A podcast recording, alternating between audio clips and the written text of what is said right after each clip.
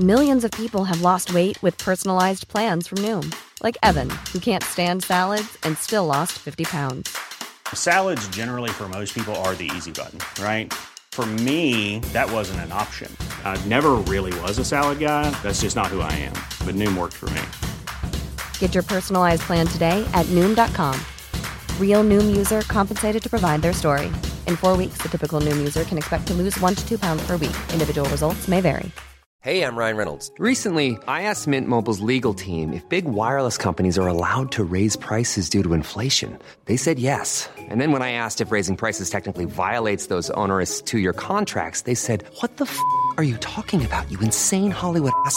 F- So to recap, we're cutting the price of Mint Unlimited from $30 a month to just $15 a month. Give it a try at mintmobile.com slash switch. $45 upfront for three months plus taxes and fees. Promo rate for new customers for limited time. Unlimited more than 40 gigabytes per month. Slows. Full terms at mintmobile.com. Even on a budget, quality is non-negotiable. That's why Quince is the place to score high-end essentials at 50 to 80% less than similar brands. Get your hands on buttery soft cashmere sweaters from just 60 bucks, Italian leather jackets, and so much more. And the best part about Quince, they exclusively partner with factories committed to safe, ethical, and responsible manufacturing. Elevate your style without the elevated price tag with Quince. Go to quince.com slash upgrade for free shipping and 365-day returns. This podcast is supported in part by the Bertha Foundation. G'day, Dan Ilic here, the host of A Rational Fear, the podcast you're listening to right now. This is just to let you know that you're about to hear a mishmash of two of the best live shows we've done this month. We went to Newcastle and we went to Bega to do shows roughly about climate change in very climate vulnerable areas. And uh, the first show you're going to hear is our Newcastle show. And let's face it, when you're doing a show about climate change in coal country, um, the audience may require some warming up. Eh, you decide. A rational fear contains naughty words like Brexit, Canberra, fair gum, and Section 40. A rational fear recommends listening by immature audiences. Tonight, hitting $1.1 million, the average price of a Newcastle home has hit parity with the average cocaine habit of a Newcastle night. And Scott Morrison has gotten in trouble for saying our vaccine rollout isn't a race. Of course, the leader of a country that's coming 105th in the world would say that. And Newcastle is the seventh biggest city in Australia, and just like Canberra, you have tram now. It's, the, it's June 5th, World Environment Day, and live from Newcastle between Nobby's Head and the site of the old penis Tower, it's A Rational Fear!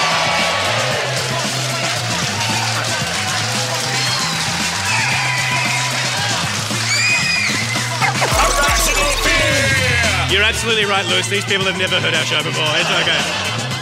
All right, welcome. This is A Rational Fear. I'm your host, former gas turbine, Dan Ilic, and this is the podcast that's uh, kind of rips into the news and drills down on climate change. It's a bit like Q&A, but people are actually watching, uh, which is great. And tonight we're in Newcastle, which is terrific. On tonight's show, uh, we'll look at lessons learned from the Upper Hunter by-election. We'll learn how we can carbon offset our partners that work in mining, uh, and we'll ask just how many drinks do you need to have to pash a bulk up?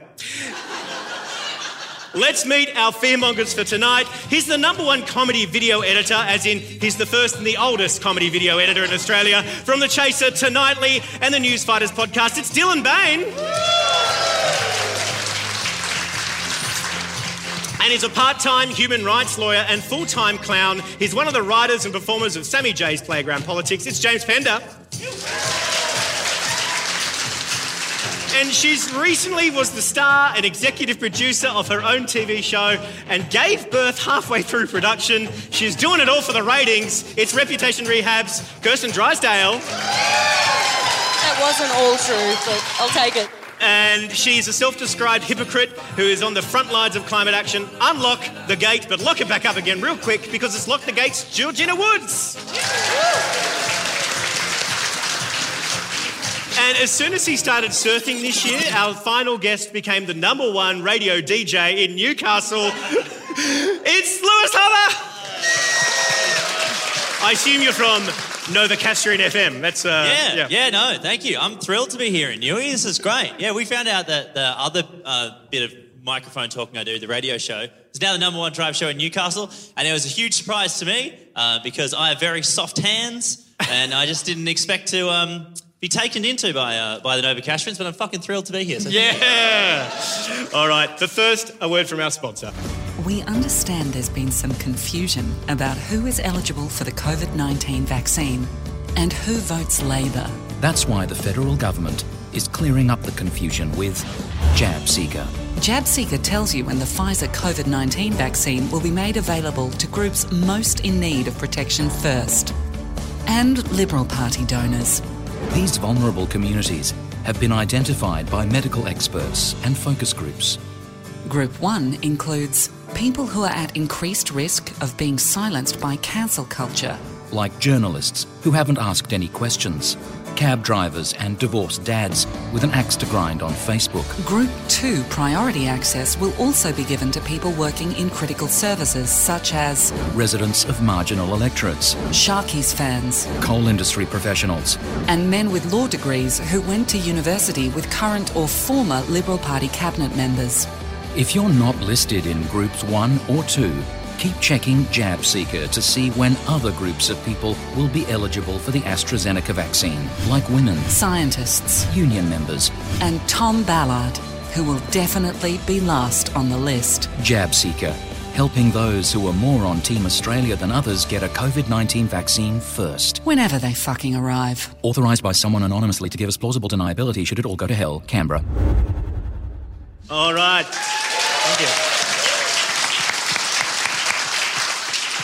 You know, uh, sometimes I like to think we're winning the hearts and minds for climate justice in this country. Uh, I, then I realise, oh no, no, that, that's not that feeling. That's not the feeling of hope. That's Valium. Um, and the reason why we're here in this room in Newcastle is because it's important. Because ironically, when it comes to climate justice in Newcastle, uh, you're at the coalface. Yep. Thank you. Thank you. Thank you. I was waiting for that one. Yep. Now, we're going to be talking a little bit more about the Upper Hunter election, uh, by election, a little later on. Now, the media was saying how Labor was distraught to lose the Upper Hunter seat, a seat they haven't held in about 100 years. That's like saying, I'm distraught, I'm not an NBA player who can fly. Uh, Labor were never going to win because Labor uh, forgot to stand for something. Uh, now, the rest of the Hunter, of course, is about to be turned into a fracking mess with more pipes coming out of it than Ben Cousins. And much like much like a Liberal minister at a Canberra bar, the gas led recovery is going to come upon us whether we want to or not. Uh, so, I can't. Honestly, it's a, it, like I it's mean- quite shocking to me how few of you have heard this podcast. Yeah. I'm really like, Yeah. it's not gonna get better. Yeah. I, I really need you to prepare Yeah. yourself for an hour of that.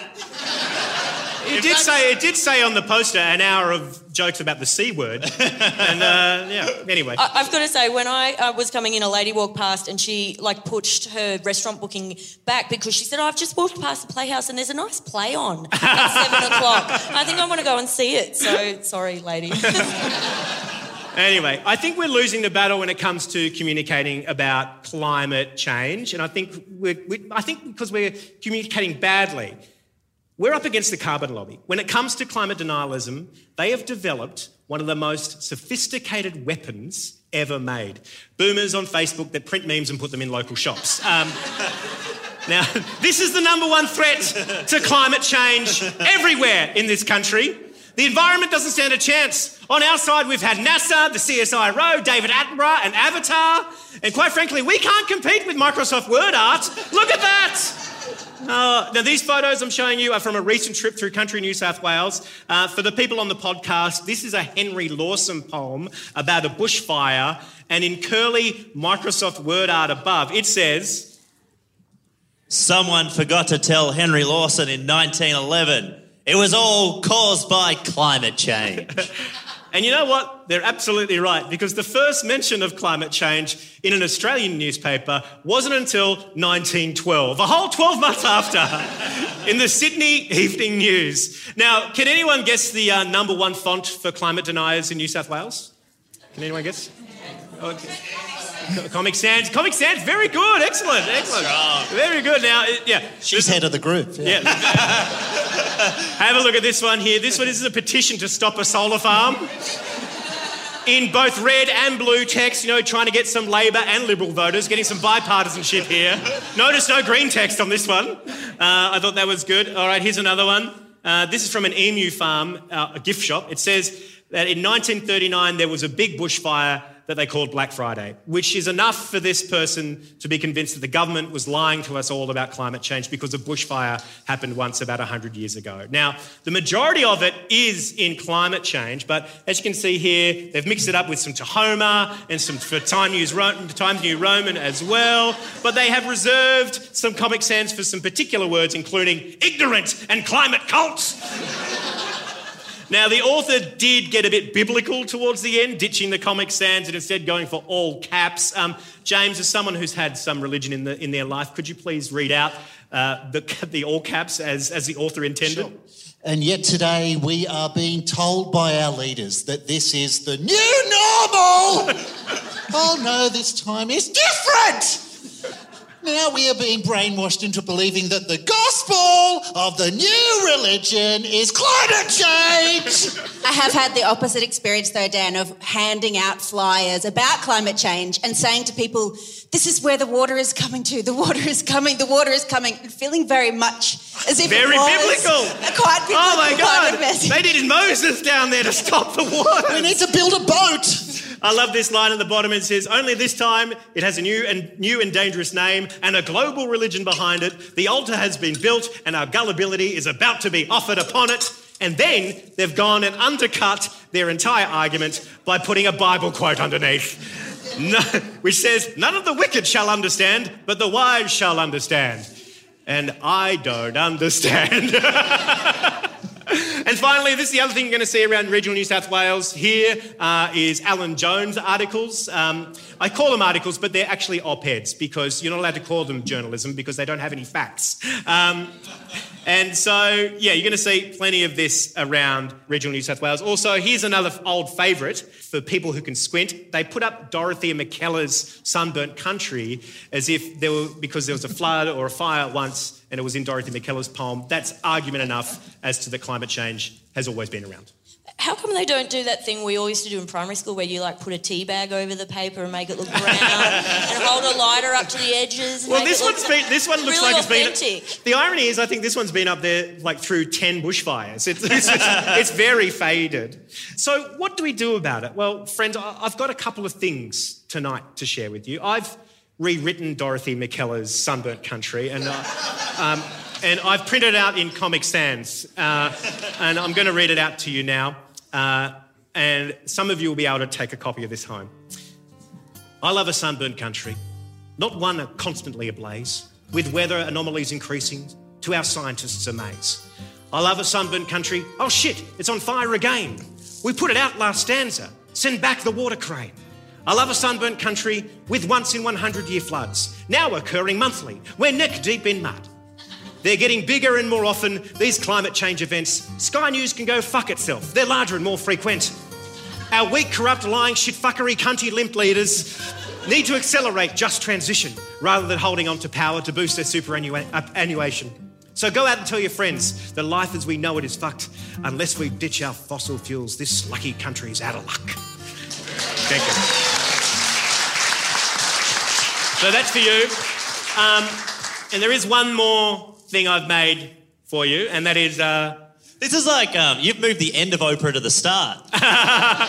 well, yeah, because I'm going to get my shit out of the way. That's it. uh, I've made a fake op-ed. Here it is. Look at this. Uh, this is a fake Alan Jones op-ed. He's basically repenting. I'm about to do something I've only ever done once before. I'm about to admit that I'm wrong. The only other time I've done this is when I declared that chess was the best musical ever to come out of the brain of Tim Rice, and we all know that's wrong. It's Jesus Christ Superstar, incontrovertibly so. now, I was as wrong about chess as I am about this. Here we go. For a very long time, I used to think that climate change wasn't real. I used to think that, like an Anthony Callea 2021 Christmas album, it just wasn't happening.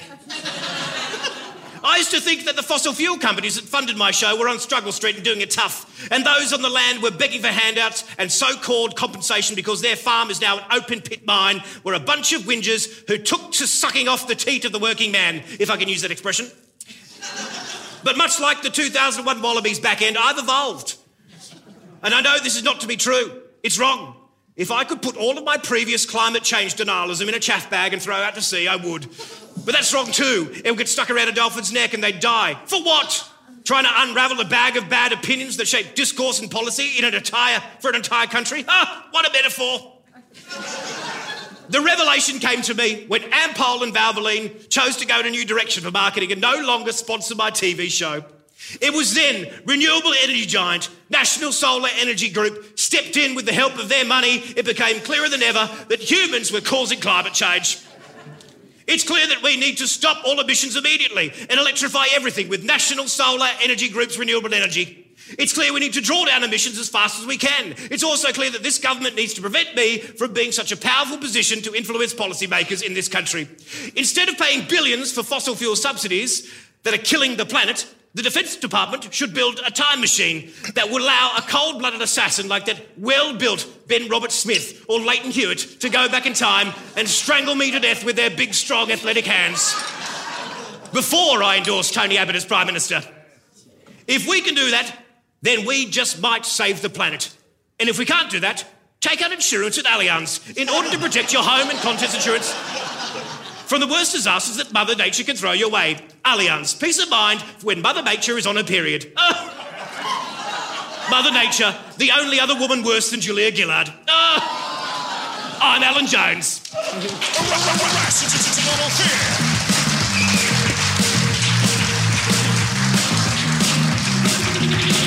Thanks very much, everyone. And uh, you can take a copy of that home with you um, if there's any left outside as, as you leave. Uh, but if you register on the website, you'll get a free one as well in next week's email. Uh, all right. Ladies and gentlemen, Dylan Behan. Rational fear. All right. G'day. Fear is rational. All right. Uh, all right, DJ Dylabolical is here with some wacky clips. Let's uh, get the show on the road. It's great to be here in Newcastle. Uh, now, I don't know if any of you heard, but there was a, there's a thing called a by-election on here recently. Has anyone anyone heard about this thing? Any, anyone anyone know about this? Anyone? I hope you like hearing about the by-election. Uh, but actually, I don't think it was a by-election because according to John Barilaro, it was actually a horse race. But when we weren't just in the race, we've led all the way like a good bloody racehorse. Now's not the time to change, the jockey mid race. You can't just replace the, the jockey, the horse is broken. What the hell does that all mean? What the hell, John Bar- Is John Barilaro just wishing he was at the racetrack instead of on the campaign trail? Or is his brain only capable of holding like a single metaphor and he literally compares everything to a horse race? Like, what does he do when he goes to his kids' uh, swimming carnival? Well, Billy, may the best horse win. But, Dad, I'm a, your human son. Not to me, you are. Uh, yes, but if you haven't heard, Nationals candidate uh, David Layzell, Layzell uh, won the, uh, how do you say that? Layzell? Layzell. Won the Upper Hunter uh, horse race. And being the electorate, I've, I've done my research. Uh, I read that it's the electorate with the highest proportion employed in mining in all of New South Wales. Uh, which meant that John Barilaro, sta- uh, state nationals leader, uh, made sure to remind us during the campaign uh, just how much he and his party support coal. As the resource minister, I've actually had more mines approved in the two years since uh, taking on the, on the portfolio. Our track record in supporting coal, a Berejiklian and Barilaro government, a Liberal uh, national coal coalition, I'll use the word coal in that. What you can see behind me is a train full of coal, of course, heading off to Newcastle. This train is what's powering the economy. Yes, that is literally a, gl- a grown man yelling at a coal train like he's a four year old toddler pretending he just saw Thomas the Tank Engine. Look, Mum, a choo choo! A choo that, black, that black soot makes, makes, makes me cough up snot.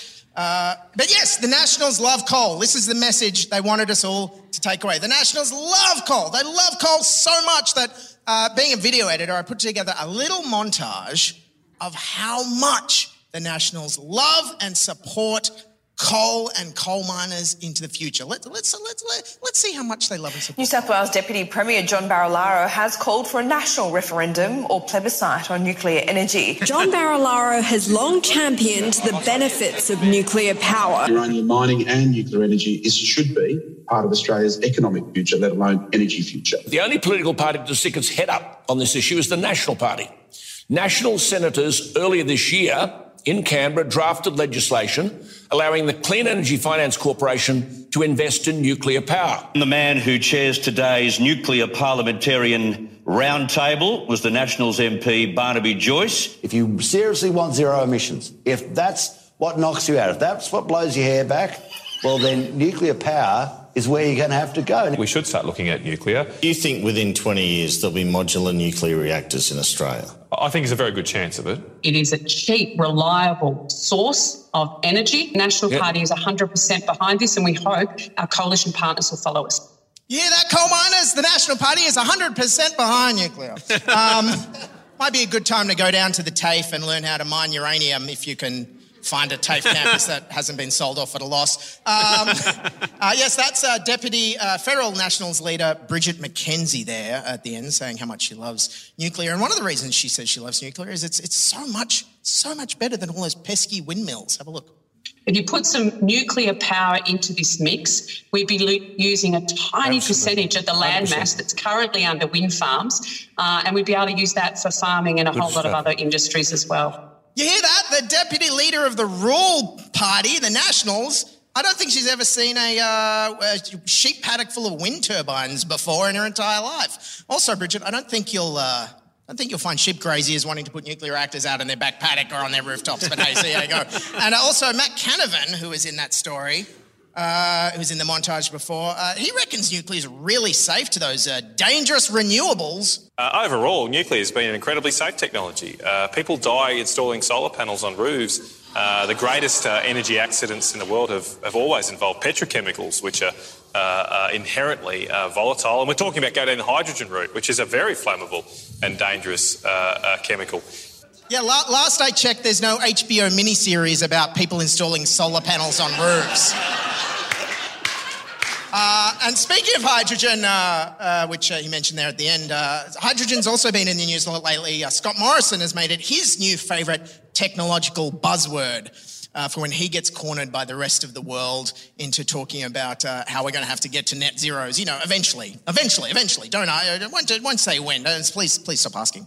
Uh, in fact, ScoMo loves hydrogen so much. Uh, he was he was name dropping it repeatedly back in April in the days around uh, Joe Biden's uh, virtual climate day summit. Have a look. Our ambition is to produce the cheapest clean hydrogen in the world. That one of the most important targets that Australia has is to be able to produce hydrogen at $2 a kilo. Mr. President, in the United States, you have the Silicon Valley. Here in Australia, we are creating our own hydrogen valleys.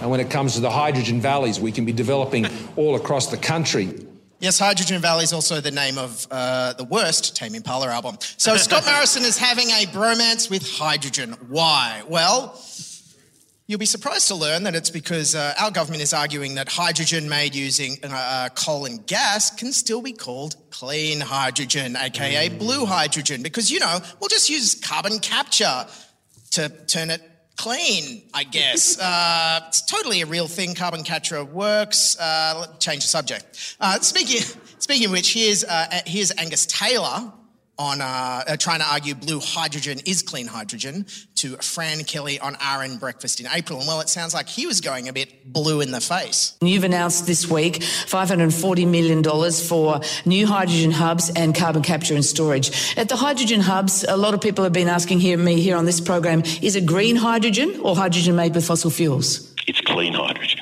What's that mean? That's that's the point. It's clean hydrogen. So it's not made with fossil fuels? war on industries. No, I'm not Let's- declaring war. I'm asking you, is it made with fossil well, fuels or it made with renewable energy? The, the point that many make when they're asking that question is we, we can't possibly make anything from fossil fuels. Well, you know what? If it's zero emissions, it's fine.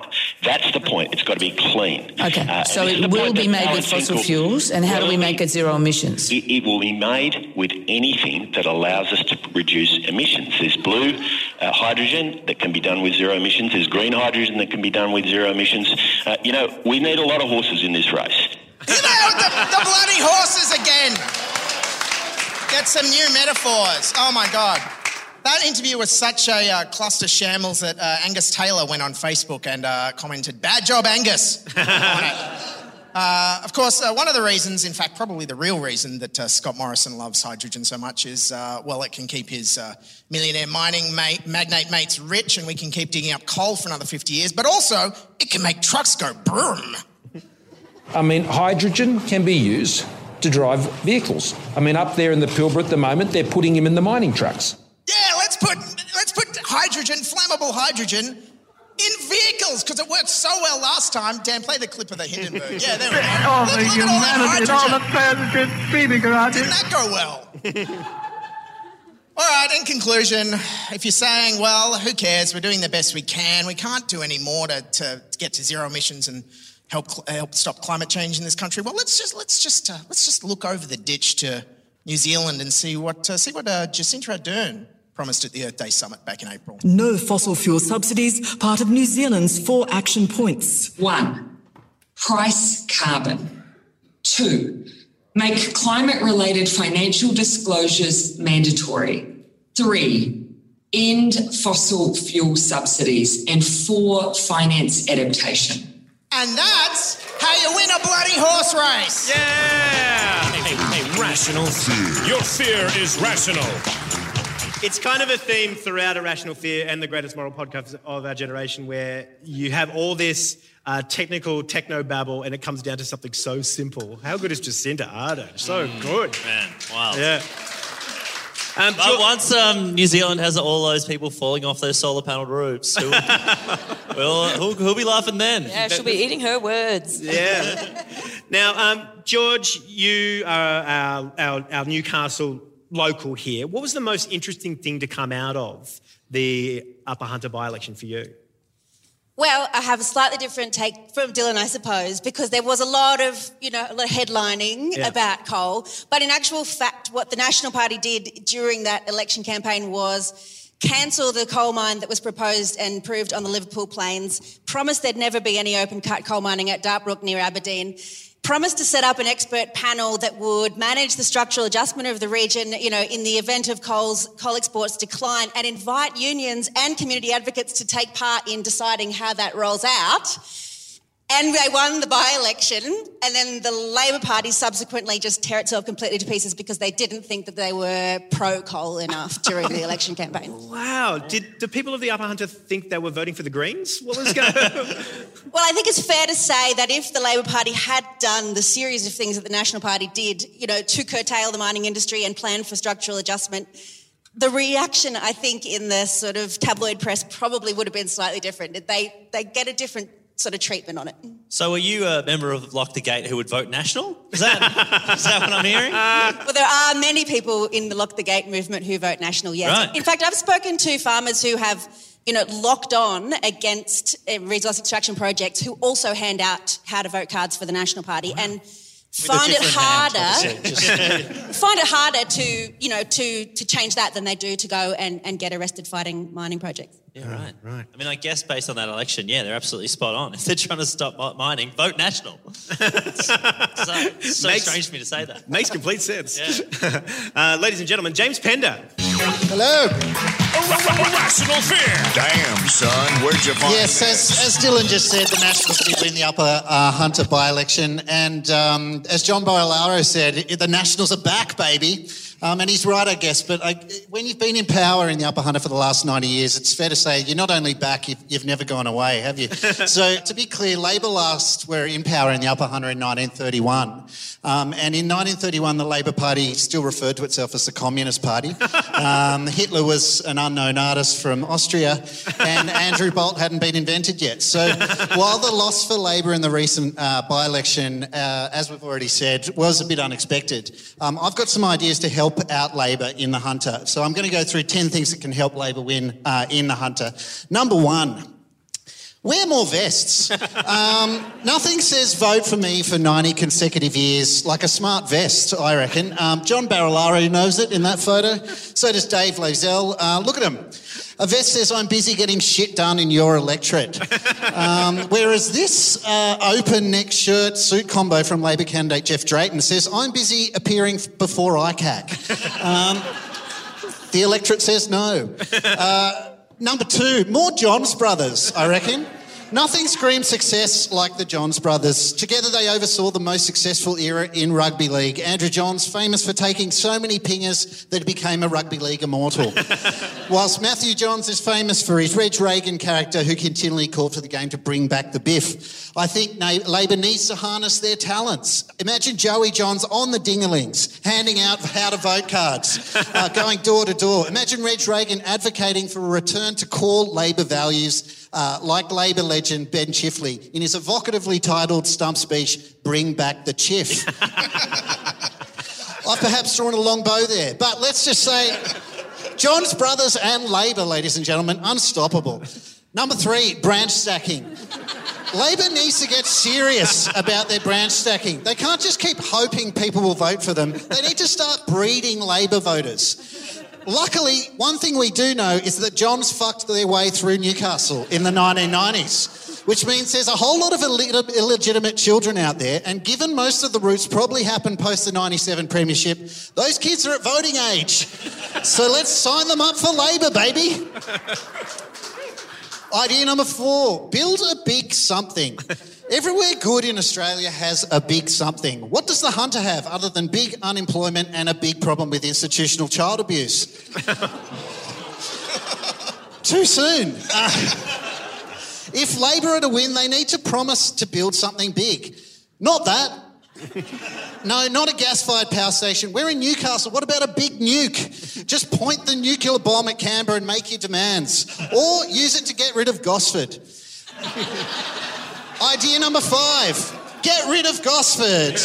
Let's be honest, Gosford is a shithole. I'd vote for anyone to get rid of Gosford. I don't care how. All I know is do we really need Gosford? The Central Coast Mariners and the Blue Tongue Beer Factory are not reasons to keep a town. Idea number six say Novocastrian more. Labor candidates need to be seen saying the word Novocastrian. I don't know how the fuck that means, Newcastle person, but it's a cool word. Number seven, embrace the ban. On a serious note, ladies and gentlemen, Labor needs to embrace the ban on everyone's lips, okay? And no, I don't mean the ban on coal fired power stations. I mean the ban on any further albums that involve Daniel Johns and Luke Steele in their collab dreams. Dreams? More like nightmares, am I right? I am right, okay. Uh, idea number nine is a little bit. Uh, I'm running out of ideas at this point. if uh, should we get a minister for Semillon? If Joel Fitzgibbon's going to lead the Labor Party to a new generation of glory, well, he needs a less divisive portfolio. Make him the minister for Semillon. Swap the coal for a cask of wine. Then at least the inner city Chardonnay drinkers might actually listen to what he has to say. Idea number 10, ladies and gentlemen, keep doing the same thing, Labor. Persist with a pro renewable, pro climate change platform while failing to sell the benefits of a renewable economy to the workers in the fossil fuel sector. Sure, this strategy is uh, probably not going to work, but it, the genius of this plan is if they commit to losing long enough, sea levels will rise and wipe out the entire Hunter region so that Labor can start with the remaining voting population that will probably believe in c- climate change because they will have seen it wipe out their whole family. Um, and if we're lucky, there'll be some surv- survivors from the descendants of Joey Johns, and they'll lead the Knights to a premiership again. Newcastle wins, the Hunter wins, and most importantly, Labor wins. Thank you very much. The Nova Novocastrians on our panel, do any of those inspire you f- to vote Labor? Minister for Semillon's a great idea. Absolutely. Put myself forward. Yeah. What's wrong with, uh, as a as a visitor? What's Yeah. wrong with Gosford? Yeah, what, yeah. What is wrong with Gosford? Lewis, I've never- clearly you've never been to I've never Gosford. been to Gosford. No, no, no, no. one here has been to Gosford. It- you drive through Gosford. That's Yeah. how it works. Right, right, right. It's, it, there's a Central Coast Newcastle thing. It's a, it's a you know it's a it's a little cousin. Yeah, I fucking hate him. See, that got you the applause you were seeking, Yeah, right? exactly. I'm desperate for applause. I'll say anything. Now, Melbourne's recent COVID outbreak has meant that a whole bunch of music festivals have been cancelled, including the replacement for the Groovin the Moo, uh, Fresh Produce, which is a real shame because music festivals are where some of our biggest and brightest ideas come to light at these festivals. Um, a few years ago, we did a show at Splendour in the Grass, and we asked some punters there just how they would solve the rift between Israel and Palestine. Um, and the results were pretty interesting. Uh, so I'm asking people for solutions to big problems. How do we fix Israel and Palestine? With ketamine. Ecstasy. Lots of ketamine. As a matter of fact, I had this discussion. I'm not even fucking joking. Oh, what are the motherfucking odds? Well, to solve the whole world peace, get the United Nations in a room, give them a line of the finest ecstasy, and the world will be solved. All the leftover food that isn't eaten at Splendour should go to those people. Just get on MDMA and fucking chill out. You get a democracy. What, what if I told you that Israel had a de- democratic government? Well, we all know that's not true because of the um, the IBIS group. What are they called? The IBIS group. What's your message to Benjamin Netanyahu? Don't know who he is, my friend. What's your message to Benjamin Netanyahu? I'll say, get brown, chicken. That's got my honest opinion. Either, either one way. I'm sorry to say this, but one of them has to be bombed. We're asking people to solve big problems. I've got a question for you. I- I've got a really big problem. What is it? Red Bull hurts my heart. now, tell me the science behind it, brother. I've had a big weekend, but there is also some sort of sore growing on my lips now. How do we fix Israel and Palestine? You just have a big door for something. What's that mean? Sorry? What's Israel and Palestine? Uh, they're two countries. They should have Splendour there. I reckon if we got Rufus just pumping 50k system on the fucking Gaza Strip, a lot of coke, it'd be peace, love, and AIDS. What's your What's your message to Benjamin Netanyahu? Who's that? Uh, are you a, a two state? Are you a two state solution for Israel and Palestine? I'm a five state solution. Benjamin, Prime Minister of Israel, you need to dance and just love oh, everyone. Oh, oh. Yes! You need to dance. You need to dance. dance Come to Splendour in the Grass and we'll come to our tent and we will just we will look after you and we'll all dance together like Come president. Oh, I don't know. I think Splendour's probably the wrong place to ask questions like that. Why do you think that is? I don't know, man. Everyone's pretty fucked.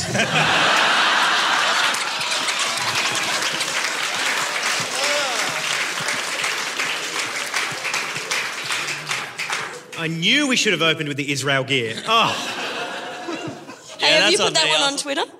no, no, no. Right, Why would I put go that on, on. Twitter? Why would I put that on Twitter? Because I'd get cancelled. That's why. Oh, it was on national broadcast. Uh, we, that was on SBS at some point, and we, yeah. So you know, it's on SBS. So No one watches. No one. You get more people watching it on Twitter than SBS. everyone, Kirsten Drysdale.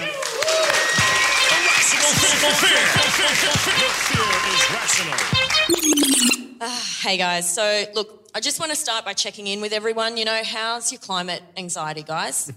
Pretty bad? Yeah. Yeah, it sucks, I get it. But try being me. try being married to a coal miner.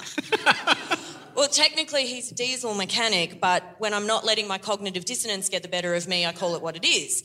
He's a diesel mechanic who works on a coal mine, fixing the machines that dig up the coal, or maintaining the washing plant that sorts the coal, or repairing the pump that stops the tailings dam from spilling over and polluting the surrounding waterways with toxic effluent that's a byproduct of digging up coal. My husband's the latest in a long line of miners that stretches back in his family a dozen generations, all the way to Cornwall, which is where coal was invented by Captain Cook. that sounds like a lie, and it partly is. But this here is literally a book tracking my husband's, quote, ancient mining family name and heritage as far back as the 1500s. It's a great read, although if I had known before we got married just how many murderers were in the bloodline, I may have reconsidered this union.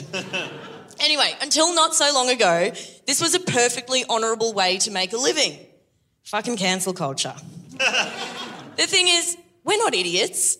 We care about the future. We've got two kids who we love very much. Actually, if I'm being totally honest, we've got one kid we love very much. the other one's a bit like, you know, take it or leave it. But look, the point is, my husband's job causes our family an increasingly intolerable amount of moral anxiety and makes my efforts to live a carbon neutral lifestyle really quite challenging. Put it this way a return flight from Sydney to Melbourne puts out about 0.2 metric tonnes of carbon. My husband brings about that much carbon home in coal dust each week. Our sheets look like we've had a threesome with a chimney sweep. when you want to carbon offset a flight, you literally just tick a box and pay like $2. For me to carbon offset my husband, I'd have to plant a rainforest, build a wind farm, and braid Greta Thunberg's hair every single day for the rest of my life. Like, I sign up to 100% green energy, I ride my bike, I march in rallies, I do Earth Hour, but then my husband goes to work and repairs the overheating torque converter on a D11 Caterpillar bulldozer, and I'm back to square one. What can I do? I love the guy. He's understandably hesitant about quitting his job when we've got a mortgage and two small children to look after, and I'm understandably hesitant about encouraging him to when I'm about to go back to uni because working in the media has hardly made me a reliable breadwinner. Most of my work these days is doing. Most of my work these days is doing unpaid guest spots on my friend's podcast. You're, you're getting paid for this? The applause is the payment. Worth it. Some of them haven't heard of it. There were, I mean, up until yesterday, I thought there was only going to be 40 of you. But, but now I'm so relieved now, you're definitely getting paid. we get a profit share here, do we? Look, as soon as something comes up that he can jump to, he will. In the meantime, I just have to do whatever I can to offset the damage. And I've had some success. When we first started dating, my husband drove a V8 Commodore Ute. I was like, dude, I work at the ABC. You can't drop me off in that thing. They'll think it's a terrorist attack. So we traded it in for a much less thirsty VW Golf. Sure, it was emasculating to go from driving a high octane petrol Australian muscle car to a diesel German hatchback, but it was worth it knowing the pollution wasn't anywhere near as bad. Hmm. Then the Volkswagen emissions cheating scandal broke, and we realised he'd cucked himself for nothing. Well, not for nothing. My cover story that I was dating a dental technician from the Central Coast held up a lot longer than it would have otherwise. and look, I've had other ideas. You know, I thought we could set up a GoFundMe page to support him while he reskills. But then I realised it's only socially acceptable to ask your friends for money to fund your overseas holidays and not to help you leave an industry that's destroying the planet. Okay, then I thought, okay, like pivot, pivot. What about sex work? Like for him, not me. you know, there must be people out there who are into soot smeared 42 year old men operating heavy machinery, you know? Like, no kink gets shamed these days. But then his OnlyFans account got shut down because it just looked like he was doing horny blackface in high vis workwear. then I thought, and look, I know this might sound a bit crazy, but just stick with me for a moment. What if the government took some of the money from the massive profits mining companies have made digging up the nation's natural resources and used it to help retrain the workers in those industries so that ordinary people stuck in these jobs could move on to something new. Ideally, something that didn't require them to have chest x rays every two years to screen for black lung, which is not just a joke in Zoolander, it's a real thing. But then I remembered we are currently ruled by mouth breathing troglodytes who would rather return to harvesting whale blubber than admit that maybe, just maybe, in the year 2021, one of the wealthiest and most highly educated countries in the world could find something a little bit smarter to do than digging up rocks. Especially when the mining companies are going to cut and run the moment coal becomes economically unviable, which should be any second now. So, anyway, Having run out of options, I'm left with no choice. Chris, honey, I love you. but the only way I can truly offset you is to offset you with a divorce.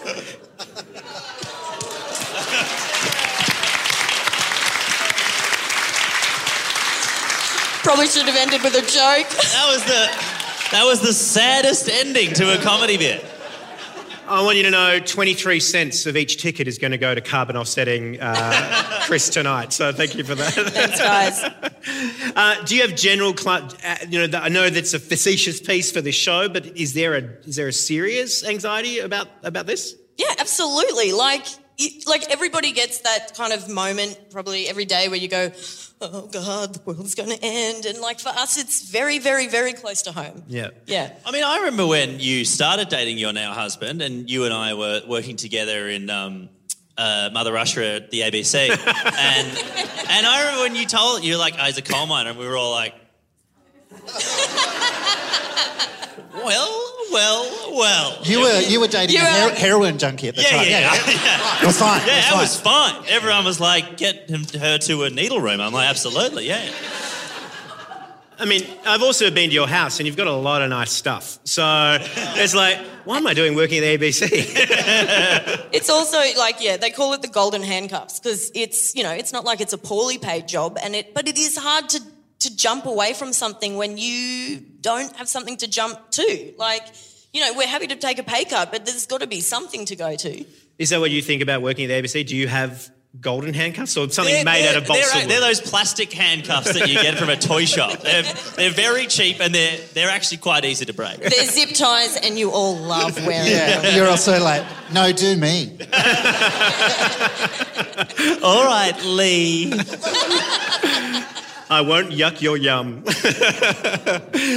Our next guest has been trying to get people to move to a just transition f- to a fossil free future for the last 15 years. So it's safe to say she's a little tired. Um, so f- please welcome Georgina Woods.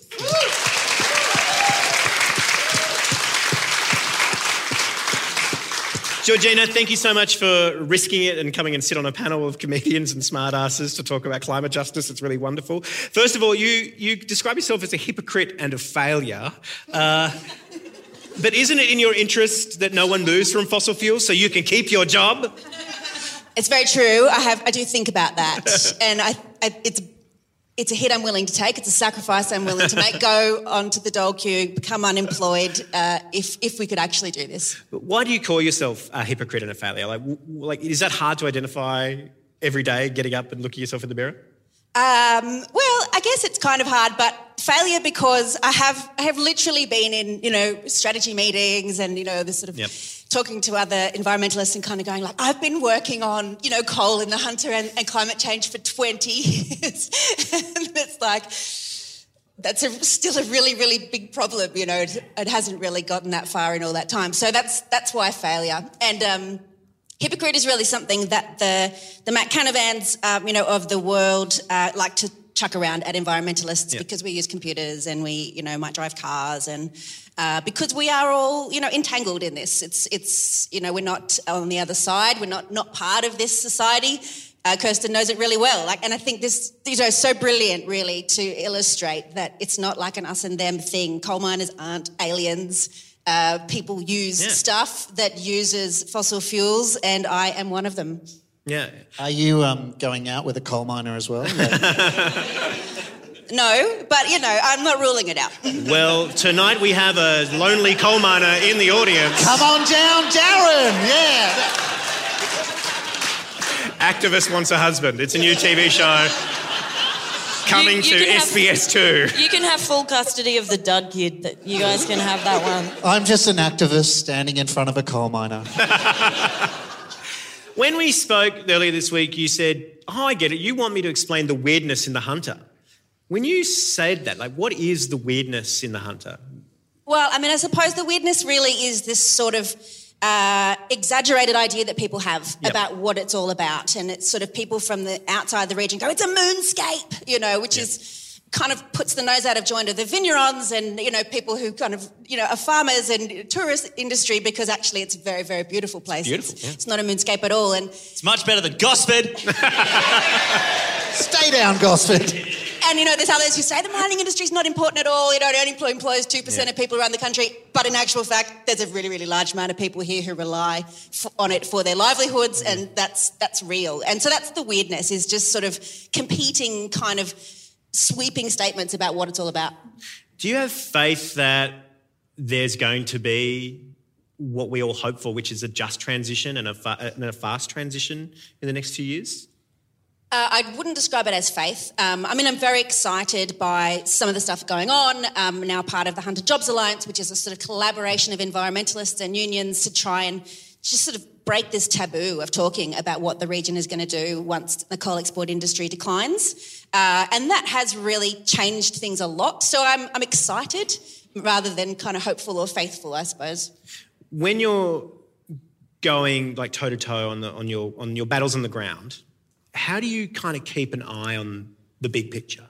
Like you know, in this podcast, Rational Fear, we talk to a lot of climate leaders who are all focused on the macro. But you're very much someone who is, you know, in the trenches, in the pits, for one for a better word. Like, how do you kind of keep it, that eye, that vision of the of the major goal, whilst you're whilst you're going toe to toe with people here? I mean, that's pretty tricky. I guess I don't. Um, because the big picture is really awful, and um, you can't really, you know. And this is a comedy show, so apologies for bringing down the tone. But you know, no, you no, Kirsten already talked about a divorce, so we're, we're at rock bottom. Uh, yeah, I mean, you just have to do what's in front of you. And, um, you know, I, I actually try not to read stuff about climate change much anymore or watch the films and all, all that stuff. I don't, I don't engage. I just, I just do what's in front of me. There's something to be said for the language that's wrapped around climate change. Like a lot of it is obfuscation and full of jargon and but is the reality is there a simpler reality behind all of these huge words like we've got so many layers of bureaucracy all talking about climate change but all talking about it in this crazy language that you've never heard of before Yeah, I mean, there is the reality. And I think one of the things that really fucks us up on this is that we've got this sort of really quite primary, straightforward problems of rivers drying up and, you know, huge storms and big holes in the ground with no plans to fill them and, uh, you know, a huge workforce with very well paid jobs, not quite sure where they're going to go in 20 years' time. But it's all kind of obfuscated and clouded into this sort of language of, you know, the voluntary land mitigation and access policy and the approved methods for assessing air pollution. And, and, and you make a submission on this and then you period a public Yeah, hearing. and then, off. yeah. yeah. yeah, so it's like uh, my job is like explaining the government to people and trying to sort of bridge that gap to say, well, when they say, you know, strategic release framework, what they mean is they're going to be putting out new areas for coal exploration, you know, out west. I like it was James that said he's switching off because he negotiated the TPP and has worked in The Hague. You're like, nah, I've got PTSD. so, and how do you cut through that bureaucratic jargon to kind of make a simpler case? Like, there's a simpler, there's a simpler world out there that many of us want to understand and want to be part of. So, how do you make that case? Yeah, I mean, I think you always have to bring, and this is what I'm saying about the big picture, you have to bring it back to things that people understand and they see right in front of them. And, and that's why, you know, what matters to people in the Hunter is the, the pollution in the air and the effect that the industry has on the river and the dislocation of rural villages. I mean, that's really immediately what people are seeing, and that's, and that's where their hearts lie. In researching for this gig, I actually saw that the seawall um, fell over in Newcastle. Is that to do with mining or is it? The seawall. The seawall. Oh, the yeah. Stockton Yeah, it did. Yeah, it's really. Well, there, there was a coal mine right on the beach at Stockton. There you go. Uh, yes, a long time ago. I thought so. unrelated, unrelated to the to the erosion that's happening now. It. Yep. Wow, breaking news, A Rational Fear, Yeah. Saturday night. George, for you, is there, do you have a sense of hope to keep you going? Like, what, what drives you to keep working in this space? Well, I mean, I there's a lot of people who live with the impacts of mining who I have worked with, you know, for all the time I've been with Lock the Gate, which is um, eight years or so, and they, you know, they have no choice. They're kind of stuck there, and uh, I, you know, I owe it to them to to continue being um, being there for them, essentially. And you know, it's it, it's it's really it's wonderful work. It doesn't. It's very uh, it's very rewarding. I, that's all I can say. Tragically, you'll probably have a longer career than coal miners. oh, God. Yeah? Sorry, Kirsten. Sorry, Kirsten. Yeah. No, that, that's good. it's actually good news that we just want to be forced to become unemployed. You know, we don't want to voluntarily Become unemployed together. It's like we'll just solve the whole problem by everybody becoming unemployed. universal basic income. No, I actually wanted to ask George because I I um, have done a few events with George in Newcastle, and I find you don't want to embarrass you, but I find you incredibly inspiring, but also incredibly intimidating and terrifying. And I would never, ever fuck with you. And like, but like you would have been involved in some really like heated confrontations at some of the like actions that you've been at. And are you ever scared when people are really in your face, or do you just like really get off on that? Uh, at protest actions, I don't tend to get scared. No, I kind of get scared before and then after, and then when you're there, it's just it just all flows like you're just in the moment. And have you ever been in, in a situation where you've actually felt like you're actually physically in danger, like someone's going to hit you or anything like that? No, I, mean, I have I have been in situations where that's happening to somebody very close by, um, and actually that was a forest protest, and and a very dear friend of mine put his body in, in the way of the axe that was chopping down the tripod that my friend was sitting at the top of, uh, which was, you know. See what I'm saying, man? Like, don't fuck with I, wa- It wasn't me, I was just a witness. But um, yeah, I mean, it is, uh, I guess, uh, it's protesting is. Um, a way to bring to the surface a lot of these contradictions and challenges, and it sort of doesn't really provide any answers. It's it's just about questioning. It's just about bringing things right up close for people and going, "Wow, is this actually a good idea?" And what about when you're in the room with people, you know, p- politicians or people from mining companies, you know, really high powered, high profile people? Do you ever find yourself intimidated there? Do you intimidate them? I I don't know. I, I, my, one of my good, if you want to hear this story, one of my, my best stories from last year, which was a difficult year for many people, was having a stand up argument with Stephen Galilee, the head of the Minerals Council in New South Wales, in New South Wales Parliament. And um, it was because he sort of walked casually past me and sort of said, hello, Georgina. And I just sort of went, you know, I don't want to talk to you, sort of thing. And, and he had a go at me for not being nice to him. And, um, and I just lost it. And I, I was just said, this on tape? Uh, no, no, this is, this, is, this is just for all of you. Um, I was just sort of like, is this just a job for you? Like, this isn't just a job for me. I'm not just going to clock on and clock off and say, G'day, Steve, you know, great to see you. This is actually life, you know, life affecting stuff for people that I work with. And I can't just put it all aside and, and pretend like I'm just a professional. So, not a politician then.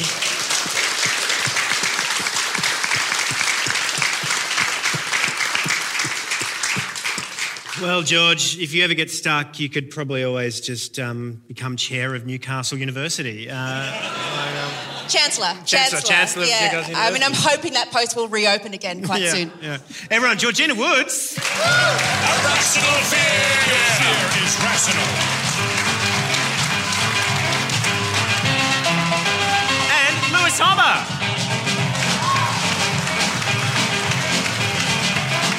I'm going to try standing up.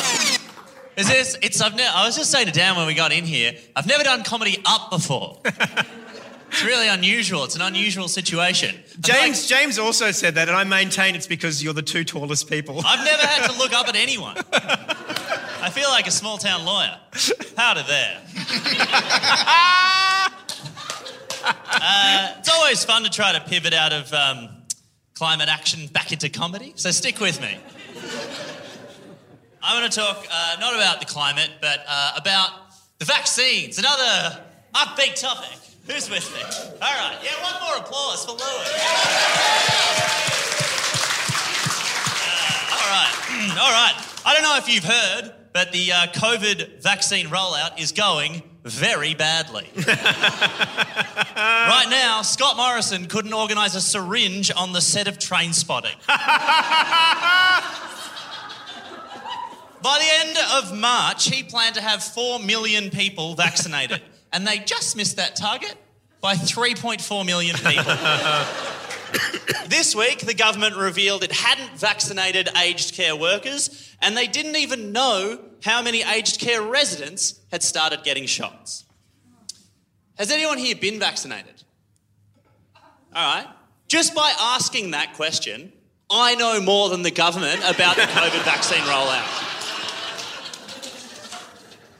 But in times of crisis, I think it's very important to take the government's lead and instead of looking at what we can do, start looking at who we can blame.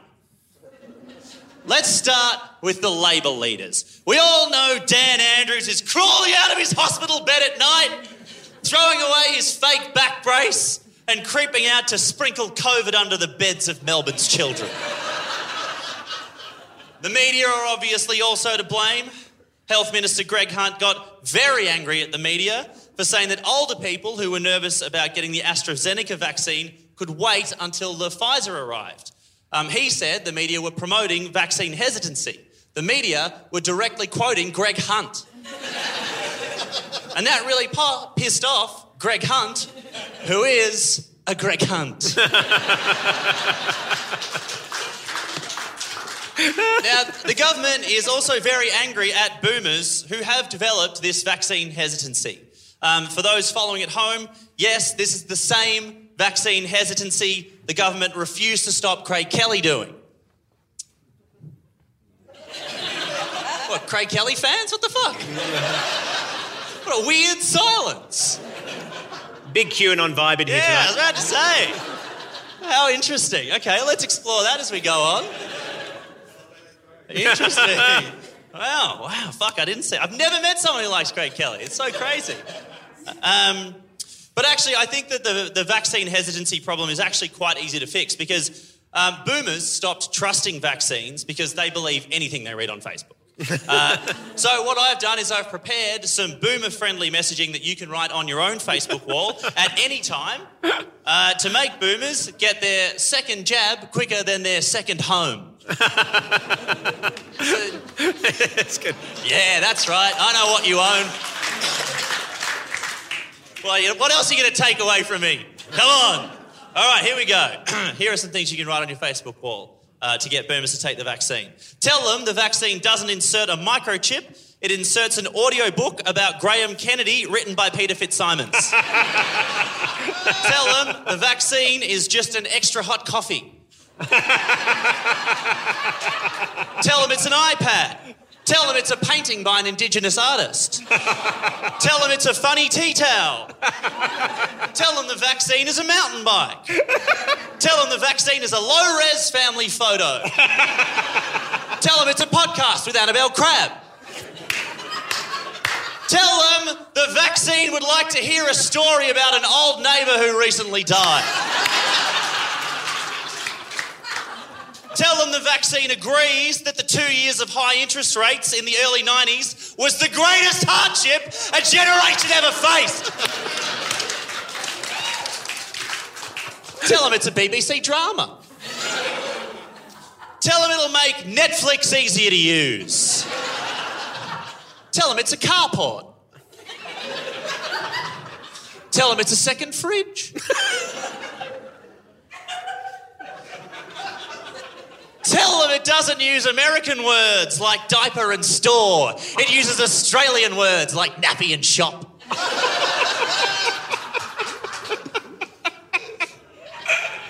now, we all know that would 100% get the vaccine rollout back on track. But weirdly, that is not the approach our Prime Minister is taking. No, you might have heard this news yesterday. He's calling in the army. Yeah. Yesterday, he announced in one of his trademark announcements uh, that the new head of the Na- National Vaccine Task Force would be Lieutenant General John Frewen. Uh, if ca- I don't know who he is either, but he's a Lieutenant General, head of the army. If calling in the army to fix his problems sounds extreme, keep in mind Scott Morrison loves to play with his army men. When he was the Minister for Border Protection, he called in the army to stop the boats. Then, once the boat, once the army had done that, he made himself a little boat-shaped trophy, saying, "I stopped the boats." I don't know if anyone in the army got a trophy. They may have got a small participation boat. Personally, me, I love the idea of getting the military to run a vaccination campaign. It's intimidating but fun. Can never quite get a read on what's going on. Big defence crowd in Kelly, tonight. no. Craig Kelly, you're not okay with. Military on the fence. Boomers, you came around. Applause, we all love. All right, stick with me. Try to stick with me. I wasn't begging, but thank you. Will you be closing with Gosford? Uh, yeah. There's a fuck Gosford coming, so stick with me. All right. All right, here we go. Now, stick with me on this army thing, okay? Because I actually think it's a really good idea, right? I would love to see people's faces when they look up to see Ben Roberts Smith walking through the streets, threatening to kick anyone who won't get the vaccine up the arse with a prosthetic leg he's carrying for some reason. All right.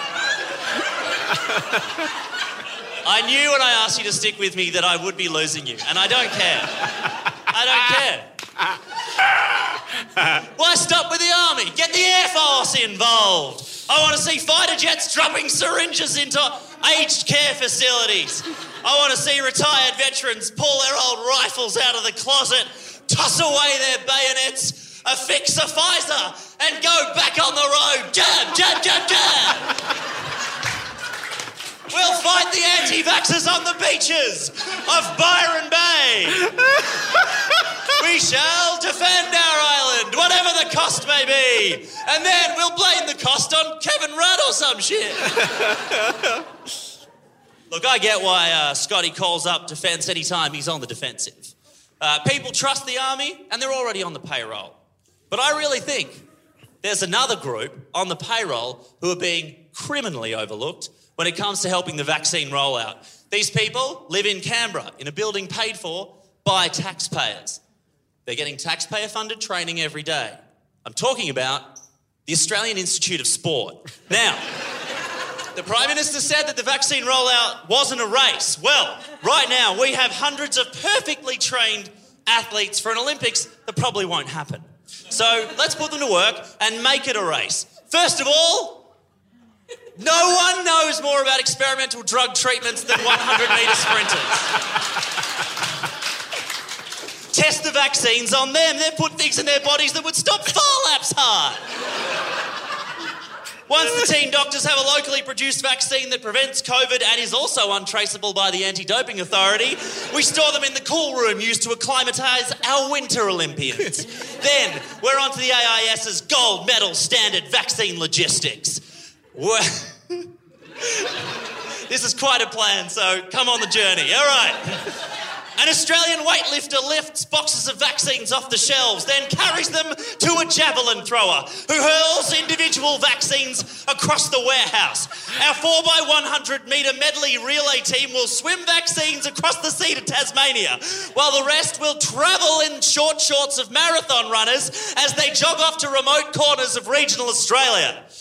The syringe is passed like a relay baton from the marathon runners to the power walkers. If they encounter any anti vaxxers, a high jumper will Fosbury flop over them gracefully. Each regional Victorian centre will contain PPE from the fencing team and one Greco Roman wrestler.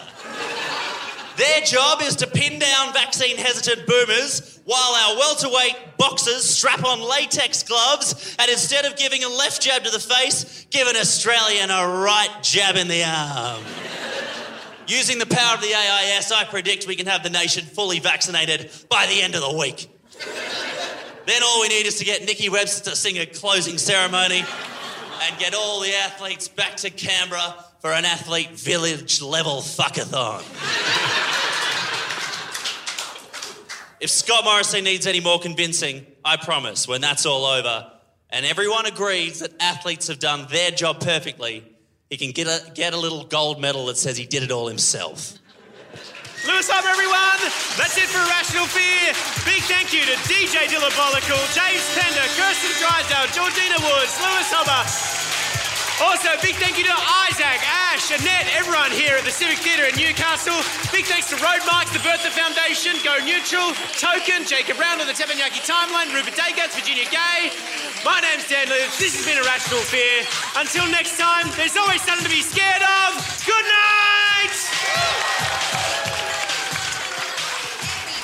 Hi, Dan Ilic here, back again. That was Newcastle, and as you can tell by the end of the show, they were very much on board with what we had to say.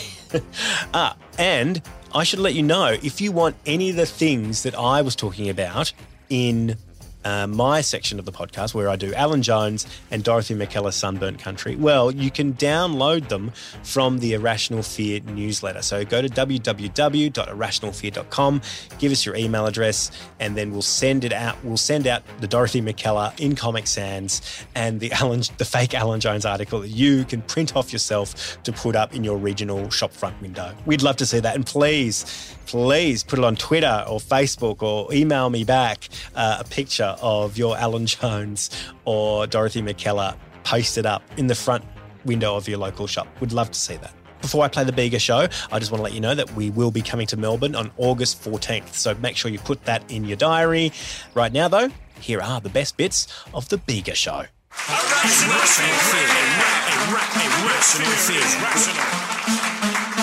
Now, fearmongers, regional Australia, how is what is the best way to beat climate denialism or to communicate the real climate facts in regional Australia? I think one of the ways that uh, you got to you got to understand the way people communicate in in regional Australia, and I think one of those ways is uh, bumper stickers. and so instead of uh, a lot of bumper stickers, you know, replace the "fuck off, we're full" uh, with uh, "fuck off, we're full of too much carbon dioxide." You could just um, like put one a tiny little bumper sticker. You could shrink them and put them on each one of the um, mice that are plaguing the entire New South Just on the back end of every little mouse, millions of them, spreading the message. I think I think if you're going off like what my regional town where I grew up, how information spread there the most efficient way. Uh, town gossip. like I feel like if you just say something like, "Oh, so and so, so and so, so and so slept with a solar panel," um, Yeah, you should tell the hairdresser. That's how it starts. yeah, Did she'll you tell hear? everyone. Did you hear? he fucked a solar panel. and then boom, Don't tell anyone, Sharon. solar panel in the Was it mouth good? of every Yes. single person in the regional town. And That's was it just good? my town. It was the best sex I've ever had. Oh. um, well, Gabbi, you know, the people here in the southeast of the continent have suffered pretty horrendous things over the last 18 months. Uh, bushfires, the promise of a notional recovery fund that hasn't turned up, uh, in, inner city lifty podcast coming in to do a podcast. Worst. Uh, you guys have suffered. I'm really sorry. Um, Gabbi, is there a bright side to anything that these people have been through?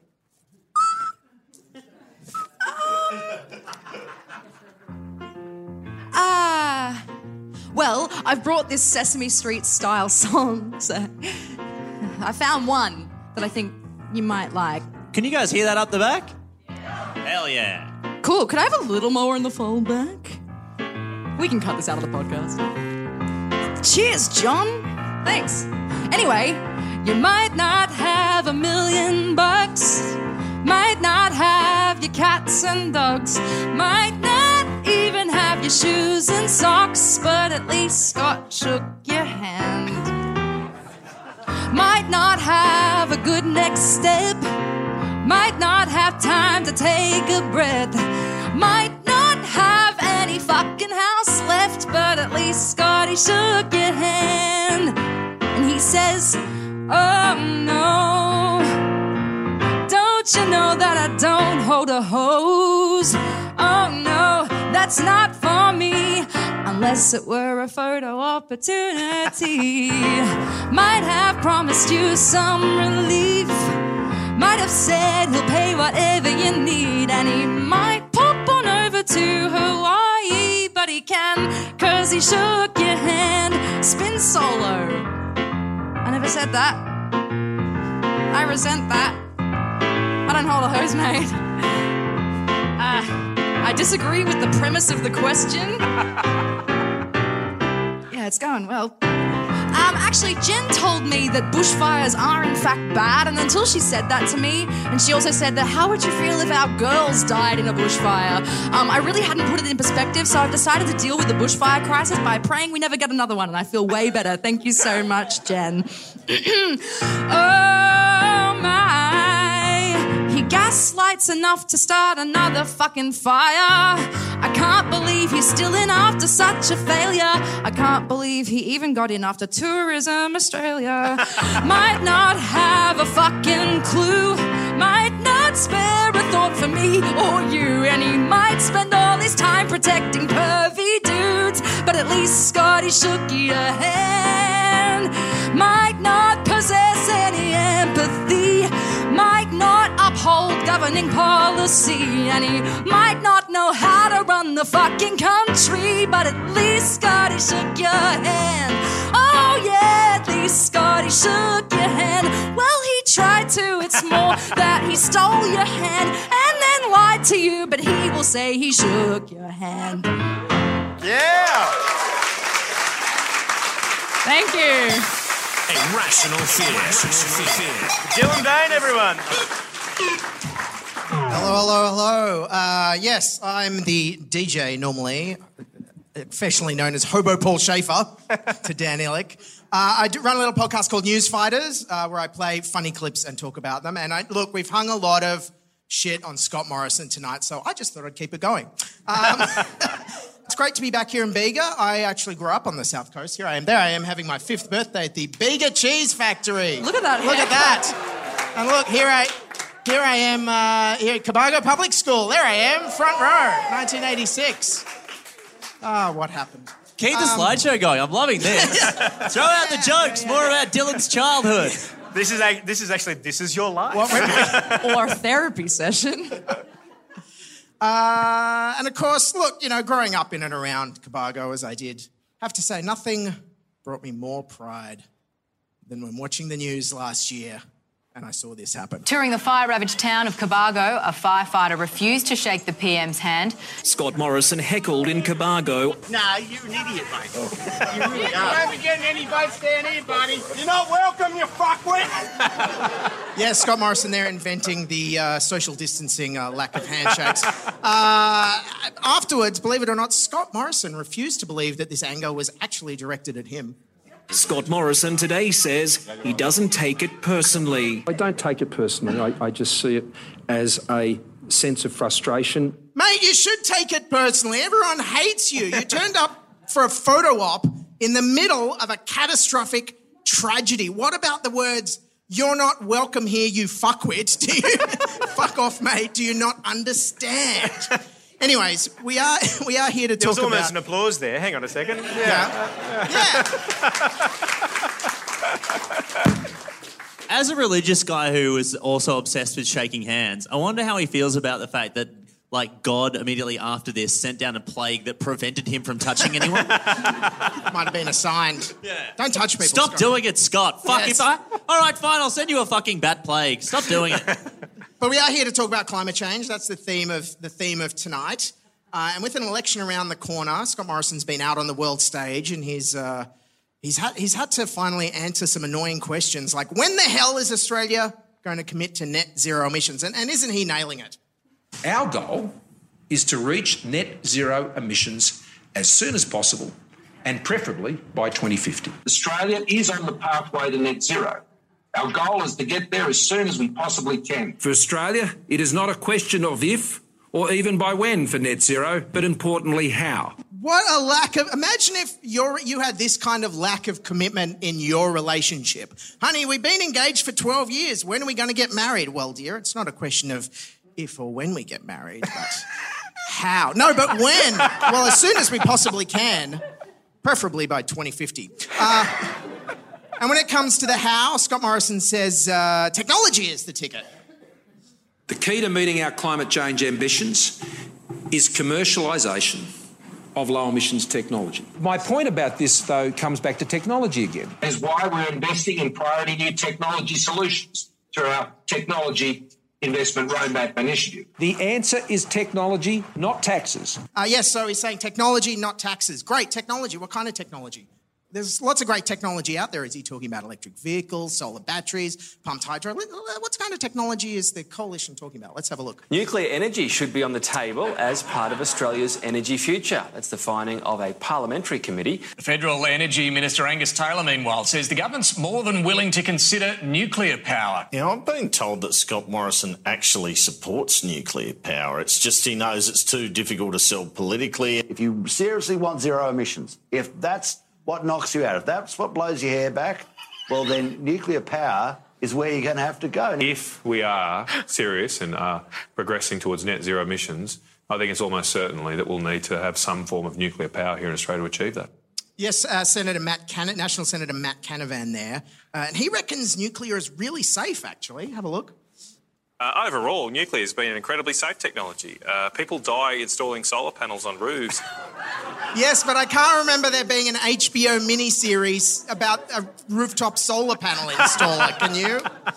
Uh, but it's not just nuclear. Don't worry. There's some other technologies ScoMo's keen on. Our ambition is to produce the cheapest green hydrogen in the world. That one of the most important targets that Australia has is to be able to produce hydrogen at $2 a kilo. Mr. President, in the United States, you have the Silicon Valley. Here in Australia, we are creating our own hydrogen valleys. And when it comes to the hydrogen valleys, we can be developing all across the country Yes, Hydrogen Valley is uh, coincidentally also the name of the second worst King Gizzard and the Lizard Wizard side project. of course, uh, the reason our government, if you're wondering where this uh, sudden obsession with hydrogen comes from, I did a bit of research and it turns out that uh, they've realised they can, they can get away with calling. Uh, they can calling it clean hydrogen or blue hydrogen, even when it's made by burning coal or gas, thanks to this thing called carbon capture and storage. Isn't that? Is, is, isn't that that new technology isn't that going well? Um, which the best I can figure out, uh, this kind of thing, and Scott maybe has more insight into this, kind of works out like I think if you fart and then plant a seedling, the seedling cancels out the fart. Is that? Yeah. Is that basically how it works? Surely it'd be better if you just didn't fart to begin with, right? No, it's like a carbon capture storage. If you fart in a jar Ah, and you right. put it in the ground, that's carbon capture storage. Uh, that'll work perfectly. Well, technically, if I did it, it'd be methane capture storage. Yes. But the you extend analogy to coal plants, that would be, is that right, Scott Ludlam?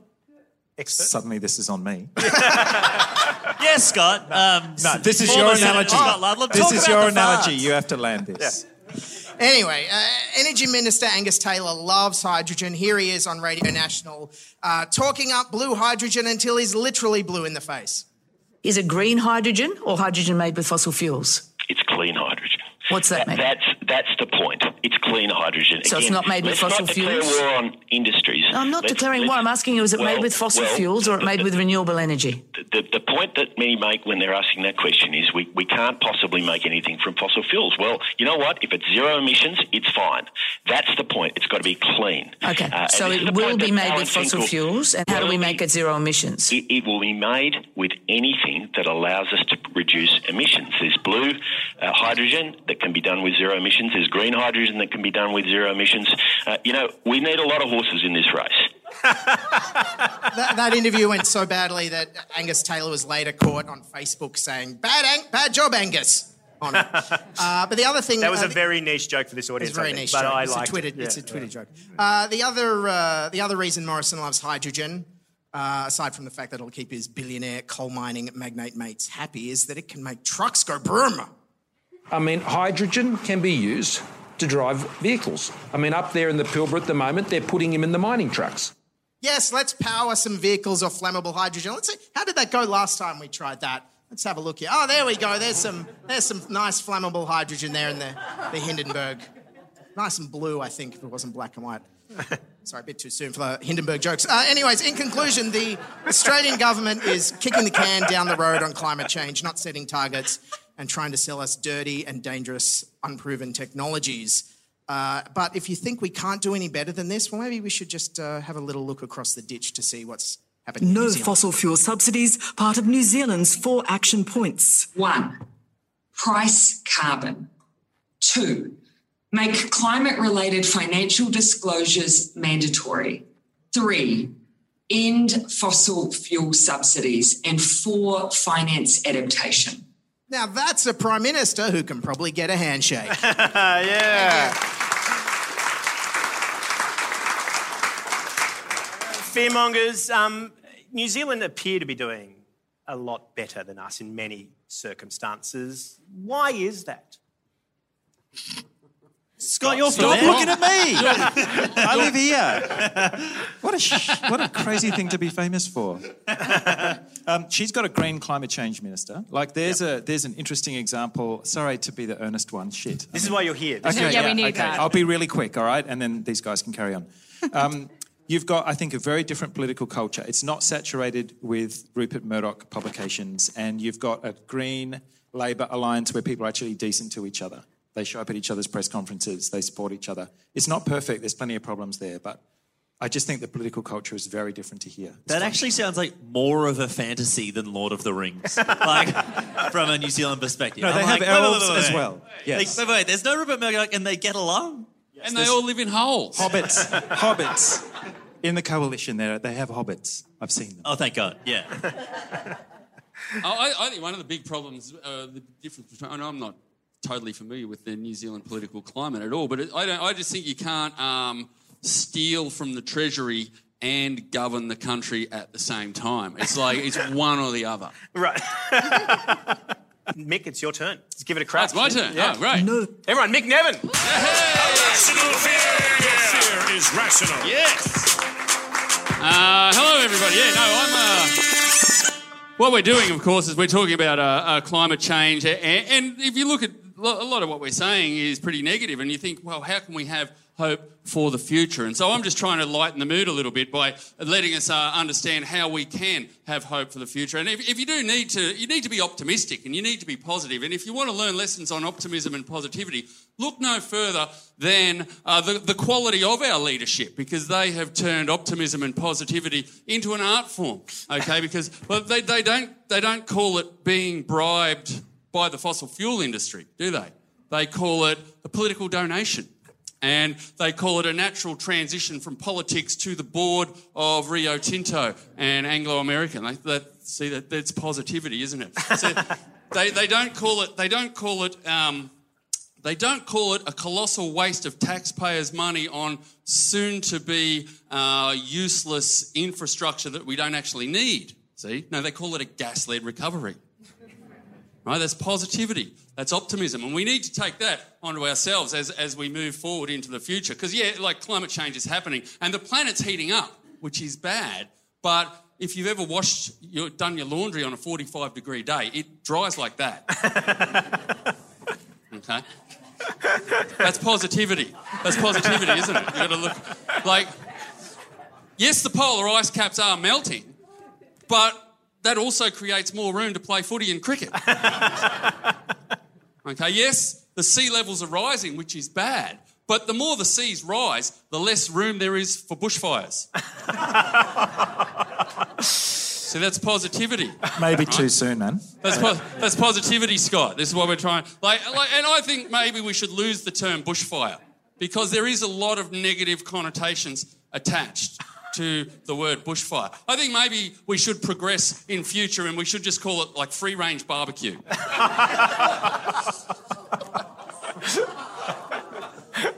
like seven houses were lost in today's free range barbecue. Oh. Oh, they just got a little bit overexcited there, didn't they? That's, that's nice. And, and, you know, like uh, they do say that um, we, we, you know, the one in 100 year fire events are going to become more common and we're going to see them like one, one in 100 year fire events are going to happen every five or six years, which is not great. But on the positive side, it, it is an opportunity to get more volunteers and people contributing to their community. You know, we're, we're looking at the positives. I was evacuated on Ash Wednesday. Uh, on Black Saturday, I spent six hours patrolling my house, doing an Ember patrol, and you know the 2019-20 fires. I inhaled a lot of smoke, and like, how lucky am I that I'm only 46 years old, but I've already been through three one in a hundred fire year events. You know, like, and I'm only 46. I can fit heaps more in. I can fit heaps more in. You know, like if you're saying that, you know, insurance premiums for fire insurance are going up, it's too expensive to get fire insurance, which is, which is bad. But on the positive side, that just encourages self sufficiency, doesn't it? Like, you know, you, who needs fire insurance when you can have a fucking go, mate?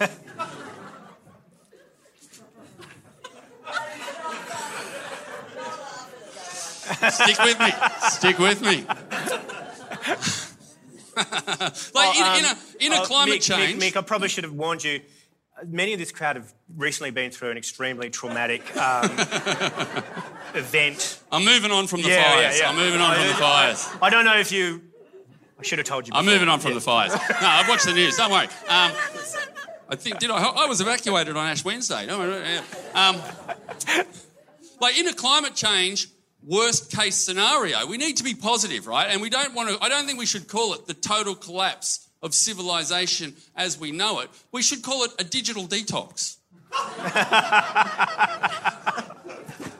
like, it's not going to be a brutal fight for survival in the toxic wasteland of a planet that we destroyed through greed and stupidity. Right? It's, it's an opportunity to learn new skills. Exactly. Have a go, you get a go. I like your spirit. You, like if you just pick you out, you're sitting right in the front there. Have you ever thought about killing someone? You're thinking about it? There we go. Get on board. Like, get on board because, like, and just so everyone's aware, right? I am now going to talk about killing someone, but I'm doing it in a sense of positivity. I don't want you to think it as murder, right? Don't think of it as murder. Think of it as resource management. okay, we're being positive because you never know. There could be some climate change disaster could happen before we know it that no one predicted. Like the, the, the, permafrost is melting, releasing methane into the air, which could suddenly react with all the carbon dioxide and create a thick band of smog around the entire planet, blocking out all the light from the sun, every living thing on earth smothering to death, humanity starving, no law and order anymore. And it's just me and another dude and a can of peaches.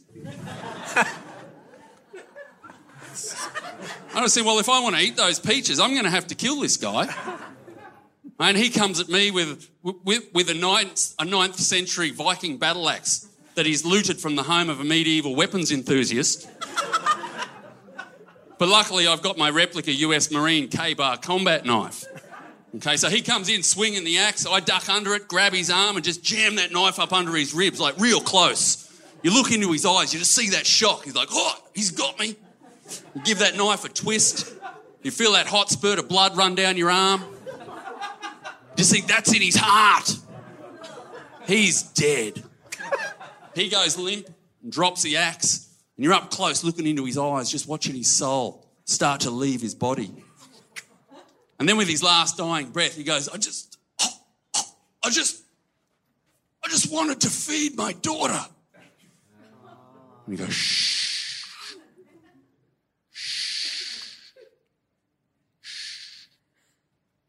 Enjoy heaven, dickhead.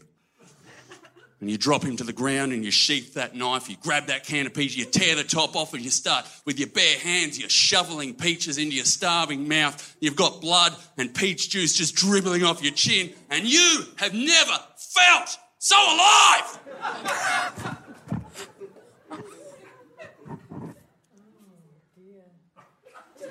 Oh, Obviously, I haven't given that a lot of thought.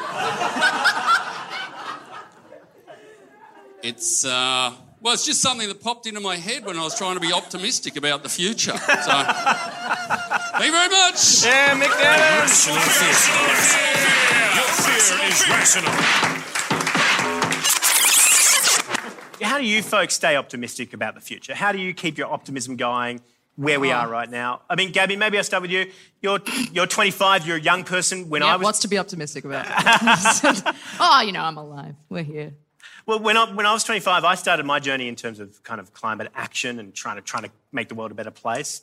How do you feel about it? Like, Um, how do young people keep optimistic? I feel like, well, if we're talking about my very sheltered bubble of s- social awareness, um, we laugh at anything that's crap, and that tends to just work until Right. it doesn't. So we just laugh at terrible, terrible things. I think it's always good to keep in mind when I'm in a low point uh, about the future of the world and even the, the current of the world is to remember that eventually old people will die. and, um, and they are the ones who are really irresponsible. And that's what, that's what helps me sleep at night is, um, is knowing that my grandparents are already gone and thank God. You know? they'll never they'll never have to experience what you might have to experience. That's Yeah. right. Yeah, no, my sweet grandparents who I loved but who are gone will never have to see the horrible things that I'll see in my future. Yeah. Yeah, That's I- how I stay optimistic, is what I'm saying. Yeah. I think we fulfilled the assignment there, Dan. Yeah, I, I, you know, I think one cause for optimism from my point of view is that uh, as, as a 46 year old, I've really had the best years that I could possibly have, and whatever happens now is just going to be it. You know, So Yeah. I've, I've lived a good life up to now. It- it's all peaches from here, mate. can, uh, can, can, can I get your vaccine then if you don't want it? yeah, sure. Actually, no, I want to go back to Bali at least once, so I'll be taking mine. All right, fair enough. Yeah. There you go. Uh, Gabbi, the uh, the budget was about four weeks ago, and in that Yeah. time, you've had time to process who the winners and the losers are. Yeah, um, that's the preamble we wrote because I wrote this song a month ago. Um, yeah, um, I, I mean, look, there are real no, there are no, there are some winners in the budget. I don't know if any of them are in this room, um, or in this state, except for Parliament House. But I've written a song about um, our, our our views on the budget. I, I wrote it for for a little gang called the Chaser whom now pay me to be stupid. Um, so this this song is about the budget, everyone's favorite subject to sing about. I don't care what's in the budget, cause Murdoch says it's fine. Sky said Battlers loved it, and so did Channel 9. It's my fault that I'm unemployed, so now all my time is free. Everyone's a winner, well, except the ABC. Sorry, Lewis. Murdoch back the budget. That's all I need to hear. I can relax and turn my brain off, watch the footy with a beer. The country's bouncing back today. There's no way we could fail. Unless you've come from India, then you can go to jail. There's money for our billionaires because they're so oppressed. But if you're on job seeker, then they'll send you robo debt and forget funding inquiries into Indigenous deaths. But I do hear that there's cash involved towards some cum proof desks. that one was rough. We're lucky I in just I just remembered we're in a council chambers. Uh, Oh, clean your surfaces, everyone. Clean your surfaces. We're lucky in this country we survived the COVID plague, and our budget will reflect the sensible changes that were made. So you do not get to whinge and whine about what is being paid. Unless you're over 35 or prefer your grandparents alive, or if you're in public education or a victim of house rental inflation, or if you want churches to pay tax or will one day get a Pfizer vax in the healthcare sector, a war defector, or in the Centrelink line. Don't worry, because Murdoch says it's fine. yeah, awesome. Thanks. I apologize for the cum desk joke. Our next guest has worked at the highest levels at the Australian Parliament, striving for climate justice. Now he's just one of you, you know, living and working in Eurobodalla Shire. Despite his name being Scott, he's here for the long haul. Uh, it's Scott Ludlam.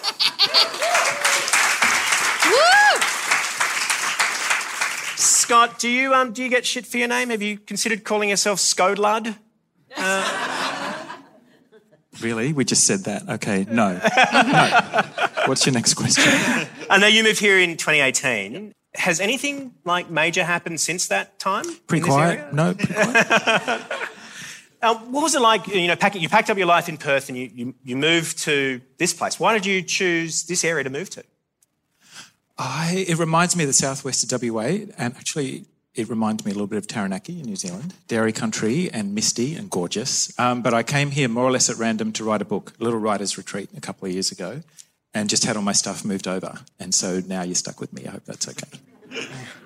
And so, were you here during 2019, 2020? Not here, here, but out the back of Cobargo, about 20 k's from Cobargo. Wow. The little town that we are so very proud of, where that footage was mostly taken. Do you know a few of those people in those clips? A little bit, yes, but the whole country knows them now.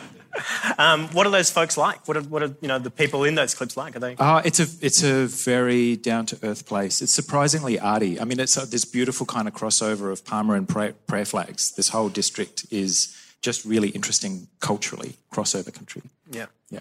When you were going through the bushfires, like how did you? What was your story at that time? Like how were, what happened to you? Oh, I mean, there must be so many bloody stories Yeah. in just in this room. So ours probably not super special, but we were awoken about 4:35 a.m. Uh, New Year's Eve, 2019, and just evacuated um, as quick as we could. Got out of our place and sheltered in Narooma for a couple of days, and spent the next six weeks, I suspect, like many people down here, just dodging fires. So we evacuated four times um, as and ended up with the thing around us on three sides. So it's terrifying. As someone who's been part of the most powerful force in Australia, well, not necessarily in government, but someone who's been in Parliament. Come again? I didn't know you uh, No, I worked for missed- News Corp. I missed that whole chapter of my life. Did you expect when when you're going through that thing? Did you that moment? Did you expect? Oh, in a moment, the federal government is going to do something and will be looked after. We were all hoping that Morrison would helicopter in and try and shake people's hands. That's really what everybody in this district was really hoping would happen. A couple of people there laughing. I assume. Uh, Yeah. assume I, I, think, I think we've been harshly judging Morrison because we've since found out that he wasn't actually shaking hands. He was laying on hands and healing people with prayer. And I think if we'd known that at the time, it would have made all the difference. Not at all creepy or weird. No. For you, what was the biggest disconnect of that moment? For, for you, who's you know you've been part of Parliament really, and you're in this moment. Did you? What What were you going through in your The head? disconnect is that people have been predicting this for at least 20 years. Ross Garnaut wrote a thing 20 years or 15 years ago saying by the 2020s, we'll be observing this. This is going to be our reality. So the, the disconnect is that we have seen this thing coming. And it's hard to pretend to be surprised. It's like being surprised by a snail creeping up on you. You know, we've seen this thing coming for an awfully long time. Hmm. And now it's here. Yeah. Uh, when you saw you were living through the experience of this government's inaction, what surprised you most about that moment? I was surprised. They were so utterly flat footed. Like before he, remember that rancid little TV ad that they put out with him kind of striding back in with the army and they'd ripped a bunch of money out of disability funding and suddenly there's going to be cash everywhere. I, f- I felt like for a, a unit that is basically completely in hock to the coal and gas industry and that people have been predicting this is going to happen for decades, that they would have been a little bit more prepared and at least had their lines straight. But they had absolutely no idea what to do. The guy's in Hawaii. Do you have something funnier to say? I'm No, no, no, no. I was struck- actually going to ask you. Scott, you shouldn't feel like you need to be funny. No, here. no, no, So- please. It's I was actually fucking terrifying. No, Anyway, go ahead. I, feel, I, I promise I'm not here to hurt you, Scott. Um, No, I was no. really hoping you could lighten the mood. yeah. No, well, what I was wondering is, yeah. Oh, you fuck! Come on! No, be funny. That's why the people came to see a fight. Um, no, I was wondering if you knew Scott Morrison personally because you don't know him personally. No, because it's so strange to me because I felt like with previous prime ministers, even though I have disagreed with them, I have been able to go. I can see why you wanted this job. I cannot understand why the fuck he wants this job. Like, do you have any insight as to why he actually wants to be prime minister? Because No. it doesn't seem to have any joy from it. Well, he doesn't same seem to have any sort of direction for it. He's doing God's work. He was called to it by God. it Oh, sounds well, mental. okay. it sounds mental, but that's why. Why really? couldn't- That's that's legitimately because now that he's been called, is he waiting for like the next call to tell him what to do? Like, what's going on? I, wish God would genuinely- I've got call on him to manage a time zone. I think that would be. that feels a more appropriate job for Scott Morrison. A, lot of flashing lights. Uh, No, nothing. You would ask the same question why does this bag of custard want to be the Prime Minister? And you'd come. you'd- nothing. Even the religious thing doesn't quite land. Like, is that really his caper? Because he's doing a shit job even at that. Get him. So when when the when the feds didn't turn up and you know, people were left to their own devices, what did you see that was People inspiring? helped each other. People, um, people lent each other generators. People were hooning around in utes, putting spot fires out. People uh, just bought us food. Um, there were folk coming out of Bermagui who were just doing enormous stuff in this big kitchen and then just shuttling it out to where people needed it. Water got delivered. So uh, it's all the mutual aid stuff, all the beautiful bottom up stuff was what actually happened. Does it surprise you that there's no kind of support for those kind of groups? Even if, if the government's going to outsource this sort of support to these grassroots groups, how hard would it be to support these groups? There's a little bit landing now, um, and I think some of some of that stuff is getting a small amount of institutional backing, but it's you know it came too late, obviously, for last year. The main thing, if we can learn anything from last year, is that the kind of groups doing that incredible stuff do get backed up and supported. We've seen stories over the last six months about this notional $2 billion and half of it being delivered. Where is the I don't know. Show of hands. Who who got some of the two billion dollars? Anybody? For the podcast listener, there is There's one person with their hand up. How much did you get? Uh, Red Cross were really, really good people that lost, you know, money. The Red Cross were good to people The that Red lost money. Cross Yeah. were excellent, and um, the Salvation Army, and um, they even put money.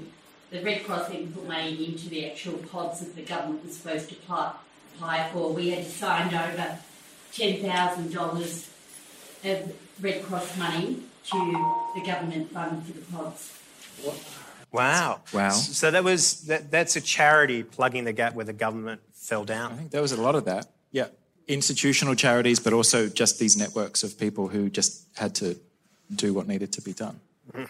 God, it's um. Has anyone else got stories of, of this they want to share at, at this moment? Of kind of of. of Tell 'em what- that's what you're here for. That's Come on, Scott, here tell a joke. No. Well, Scott, thank you. Yeah, can we have some music, please? Play a- lighten the mood. play a Yeah. funny song. Plugging the incongruity of the Australian voter after seeing whatever everything we've gone through and seeing how Labor doesn't really have a climate action plan themselves. How does the Australian voter heading into election season, how should they vote to see meaningful climate action in For God's sake, don't wait till elections roll around. I reckon that's the first mistake that we're going to make. If we hang around until an election at the time of Scott Morrison's choosing, like we just we lose another, I don't know what, six to twelve months of waiting around tapping our toes. It's time to riot. Like it's actually time to take a bit of power back.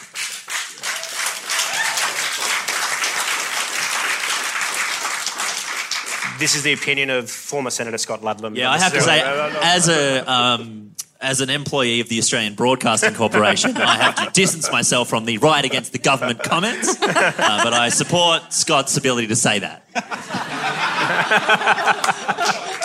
That's real courage. You No, coward. That's Look, they've been fucking suing us every week. All right, give me a break. So, with with when we say don't wait another six months, what what do you mean by that? Uh, there was some really courageous crew up on the roof of Andrew Constance's office earlier in this week. Um, there are school strikers in this town who've been um, rebelling for at least two years that I'm aware of, like a really courageous crew. There's Extinction Rebellion chapter just flared up here, and that has got a long way to run. Um, I'm not saying like when the election comes around, check and see who's paying their bills. Don't vote for people who are cashing checks from Santos and and, and the resources sector. That part's really simple, but we simply cannot wait for long enough uh, for for elections to come around. And there's so much beautiful stuff going on, like in this district. Bega Cheese, not even as a joke or as a punchline, are talking about circular economy right across the whole valley. Like in a serious way, I just spent a couple hours reading the stuff. They're not fooling around. Yeah. Like if government is way, way back and the community's ready and business is ready, then let's just get on with it and not wait for these clowns. We are the leaders. Right. Um, well, Scott, um, thank you so much for joining us on A Rational Fear. You're welcome. Sorry I was so earnest, but thank you. No, that's that's the thank you. that's the it's job of this section. Um, just to top off your earnestness, we we have a lot of Patreon supporters who who fund the show. We've got a, a few in our front row here tonight, which is great. We're going to be giving um, half of our Patreon tonight to the Women's Resource Centre at Bega, and the and the other half to. And we're going to be giving the other half to the Extinction Rebellion uh, Legal Fund.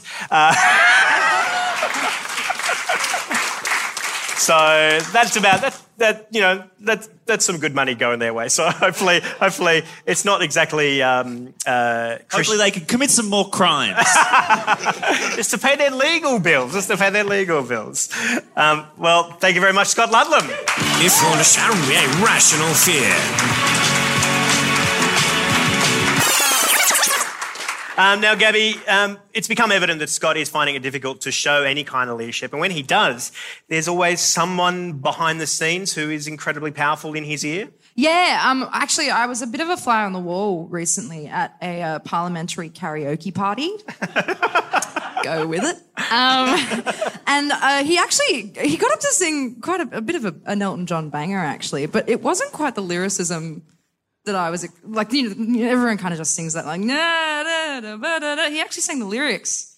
Um, he did quite well. Uh, so I thought I'd just reenact what I heard that fateful evening at the parliamentary annual karaoke You've built a great world here, Gabbi. I'm Yeah. really buying it. I think they're going to have to actually host the party now. Any Elton fans? Good. Won't be after this.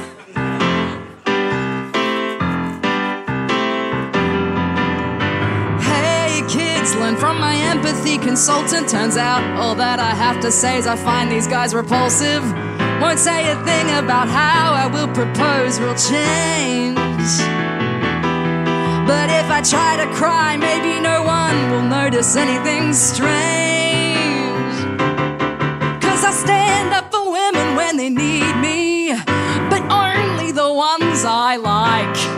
Jenny and the girls. Only relate to my relatives. What more could I really even do? I haven't named names, I mean, I'm not to blame. I could have shot protesters right at the scene. Oh, but I didn't want to know why. Jenny and the girls. We can sing in this venue, can't we? Is that COVID safe? Good. Well, then we'll have a great little karaoke of our own. Ready? You know what to do. Echo me. Jenny! Jenny! Jenny! Jenny! Jenny! Jenny and the girls.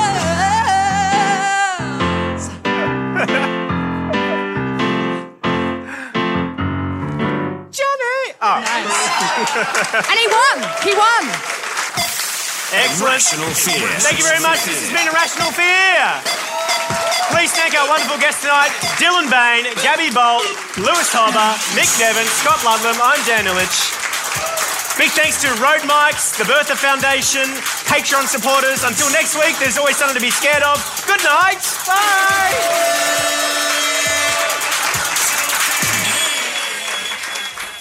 That's it. How good was that? Two live shows, all in one podcast. Don't say we don't give you anything for nothing, because we give you lots for nothing. Speaking of that, if you want to pay for some of the stuff you're getting for free, please jump to our Patreon, patreon.com forward slash a rational fear. We need all the help we can get. We're almost off the end of our Bertha Fellowship money, which means we're going to be desperate for more Patreon supporters to support the podcast. So if you want us to keep making podcasts, to keep making funny memes, to keep making sketches online, please go to patreon.com forward slash a rational fear. It's getting more important because we've got the election coming up. And now that Friendlyjordies is probably going to jail, you know, someone's got to do it. Please hit us up, patreon.com forward slash a rational fear. Also, I want to say a big shout out to Jacob Brown on the Teppanyaki timeline, who smashed this best bits of these two shows together um, despite having COVID 19. Yep, absolutely. Champion effort. Very sick boy, but managed to pull it off. So thank you, Jacob Brown. Really appreciate it. He's a Bega boy and he couldn't even come to our show in Bega, which was an absolute shame. Uh, we would have loved to have, loved to have him there. But his mum came and that was good enough. It was like it was like having it was like well, I was going to say it was like having a close relative of Jacob Brown there, but that's exactly what it was like. Anyway, thanks very much, um, and until next week, there's always something to be scared of. Goodbye. Even when we're on a budget, we still deserve nice things. Quince is a place to scoop up stunning high-end goods for 50 to 80% less than similar brands. They have buttery soft cashmere sweaters starting at $50, luxurious Italian leather bags, and so much more. Plus, Quince only works with factories that use safe, ethical, and responsible manufacturing. Get the high-end goods you'll love without the high price tag with Quince. Go to quince.com/style for free shipping and 365-day returns.